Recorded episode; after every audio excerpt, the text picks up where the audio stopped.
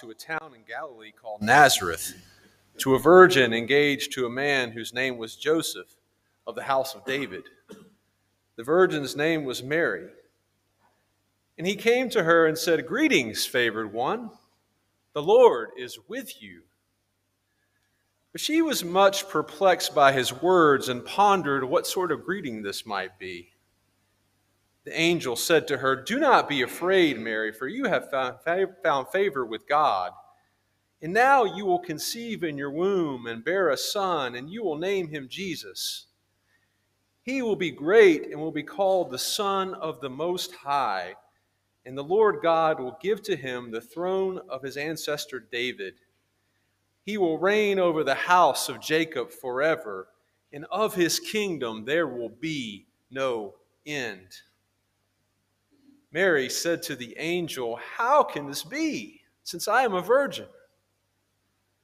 The angel said to her, The Holy Spirit will come upon you, and the power of the Most High will overshadow you. Therefore, the child to be born will be holy. He will be called Son of God. And now your relative Elizabeth, in her old age, has also conceived a son. And this is the sixth month for her who was said to be barren, for nothing is impossible with God.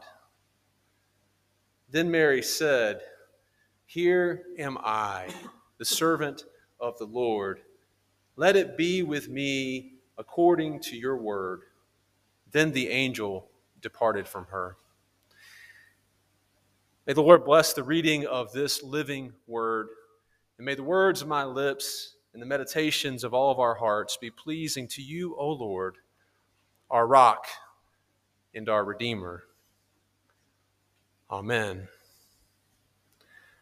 The hopes and fears of all the years are met in Thee tonight. Phillips Brooks composed these words on December 25th, 1865 as he surveyed the little town of Bethlehem. He had ridden there on horseback from Jerusalem, passing by the fields where shepherds were said to have been keeping their watch by night. And then he arrived at the 1200 year old church of the Nativity, built on that place where Jesus was said to be born, just in time for a Christmas Eve service that lasted from 10 p.m. to 3 a.m. And some of y'all think this service is too long. Brooks had been given a sabbatical to the Holy Land by his church in Philadelphia after he had led them through the horrors of the Civil War. He had spoken forcefully against slavery, and he had shepherded his, shepherded his flock through the losses of sons and husbands and brothers and fathers. Brooks had lost his own brother. He knew the grief that 600,000 families were facing. There were more casualties in that war than every American war all the way up to Vietnam. Brooks had been one of the many to eulogize President Abraham Lincoln. And in the wake of his assassination, Many worried that this conflict, which had pitted brother against brother, had created a wound that the nation would never heal from. The fear of all those years must have weighed heavily on Brooks. But on that holy night, in that little town, he found the place where hope met his fears. He found peace Brooks tried to bring that peace back to Philadelphia, and in 1868, he wrote O Little Town of Bethlehem for a children's Sunday school program. But long before the hopes and fears of all the years met in Phillips Brooks in Bethlehem, and nine months before they met in Jesus, born in a manger, they met in the heart of Mary just a few years older than Eden, who played her in this morning's Christmas pageant. As Barbara Brown Taylor explains, when Gabriel came to Mary, she was just a girl in her early teens not in her 20s as the paintings and sculptures seem to convey. She was just a girl who had precious little experience with men or angels or the world. Depending on what translation you read, Luke tells us that Mary was much perplexed, confused, greatly troubled, or thoroughly shaken at the angel's greeting. He tells her, Do not be afraid, but the fearful news just keeps coming. You will conceive in your womb and bear a son, and you will name him Jesus. He will be great and be called the Son of the Most High. And the Lord God will give him the throne of his ancestor David. He will reign over the house of Jacob forever, and of his kingdom there will be no end. How can this be? Barbara Brown Taylor says she would have asked a lot of other questions. Will Joseph stick around? We know from the Gospel of Matthew that he considered dismissing her quietly. Will my parents still love me? Will my friends stand by me? Or will I get dragged to town and stoned for sleeping around? Because Mary was betrothed to Joseph, she was legally his wife, and so she had apparently committed adultery, the sentence for which was death.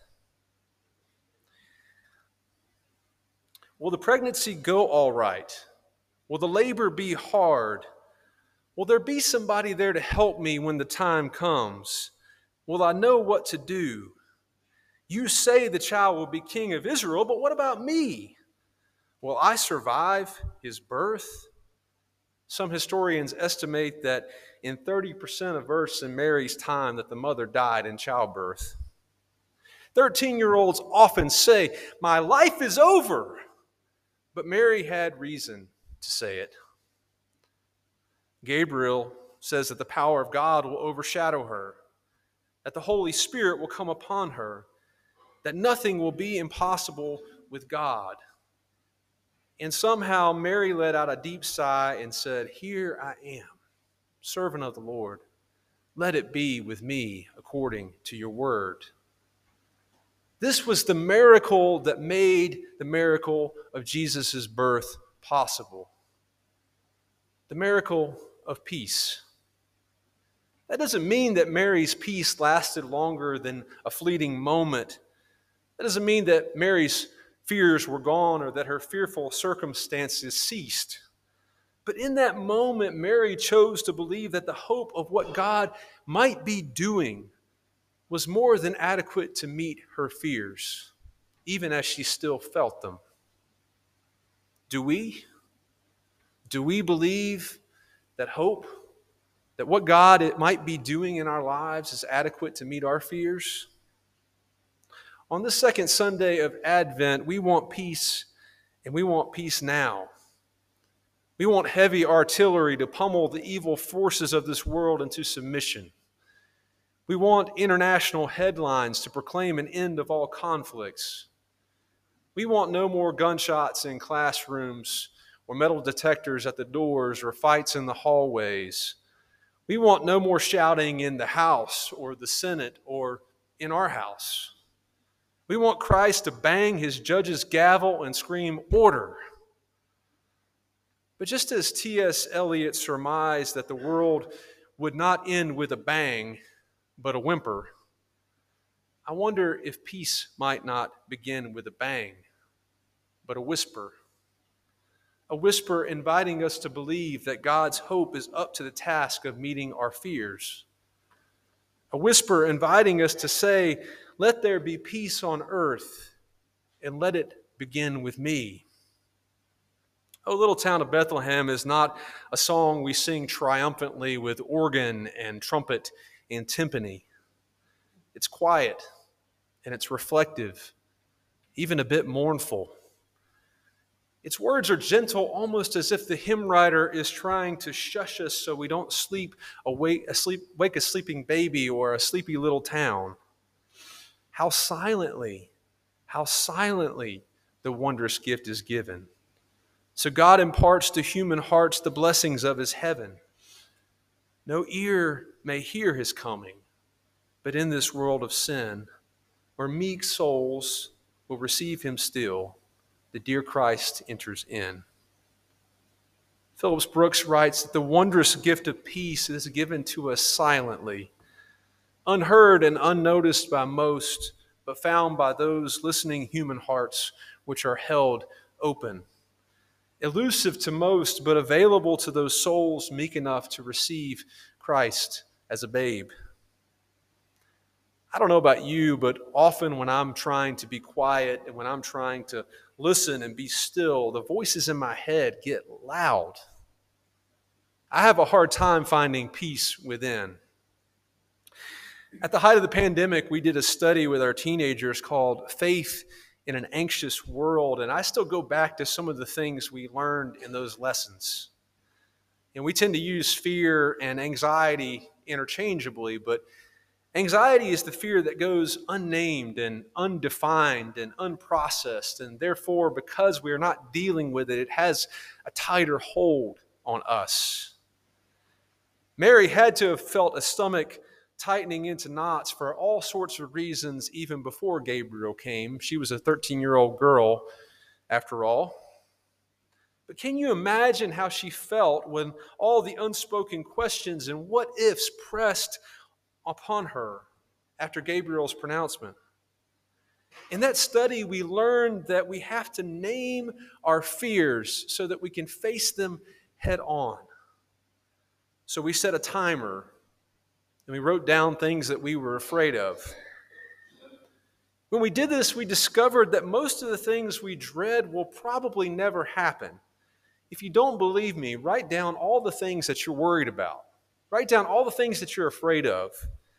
And I guarantee you, most of it won't actually come true. Though some things we're afraid of will certainly happen. We found that most of our fears were pretty manageable, though some were still completely overwhelming. But even in those overwhelming circumstances, writing our fears down or speaking them out loud helped to take the power away from them it helped to loosen the grip that they had on us, even if it was just for that moment. What are you afraid of this morning? To find peace, you'll have to be honest about that. You'll have to face it head on. This is counterintuitive, I know. I, we tend to believe the opposite that we should ignore what we're afraid of and just try to get on with our lives. But the other thing we learned is that our anxiety can actually serve a purpose. If we pay attention to what we are afraid of, it can be a messenger. Perplexing, greatly troubling, confusing, but a less, messenger no less than Angel Gabriel. Anxiety can be an overreaction, ringing alarm bells that don't need to ring, making us fear things that aren't actually threats. But anxiety can also motivate us to prepare for challenging circumstances or wake us up so that we'll be ready for opportunities that we'd otherwise miss. The second exercise that we did in Faith in an Anxious World was even more powerful than the first. We set a timer and tried to answer these questions. What might Jesus be saying to you in your anxiety? Where might Jesus be present in the very things you're most afraid of? Now, that was a complete shift in thinking for me from believing that fear had to be ignored or overcome so that I could find God's presence in my life to believing that God could be present in and speaking through and working within the very things I was afraid of. So, what are you afraid of this morning? Could God be present there, speaking through your fear, working within your fearful circumstances? Friends, Phillips Brooks' lyrics weren't just about that night in 1865 or even just about that holy night that Christ was born. They're about today, they're about right now, the hopes and fears of all the years. The place where hope is always more than enough to meet our fears is Christ. Go to your place within or with fear, within or without. Go to what you're most afraid of, and I promise if you wait long enough, you'll find him there. I promise you will find peace. Not the peace that the world gives, but the peace that surpasses all understanding. Jill Jackson said this in an interview.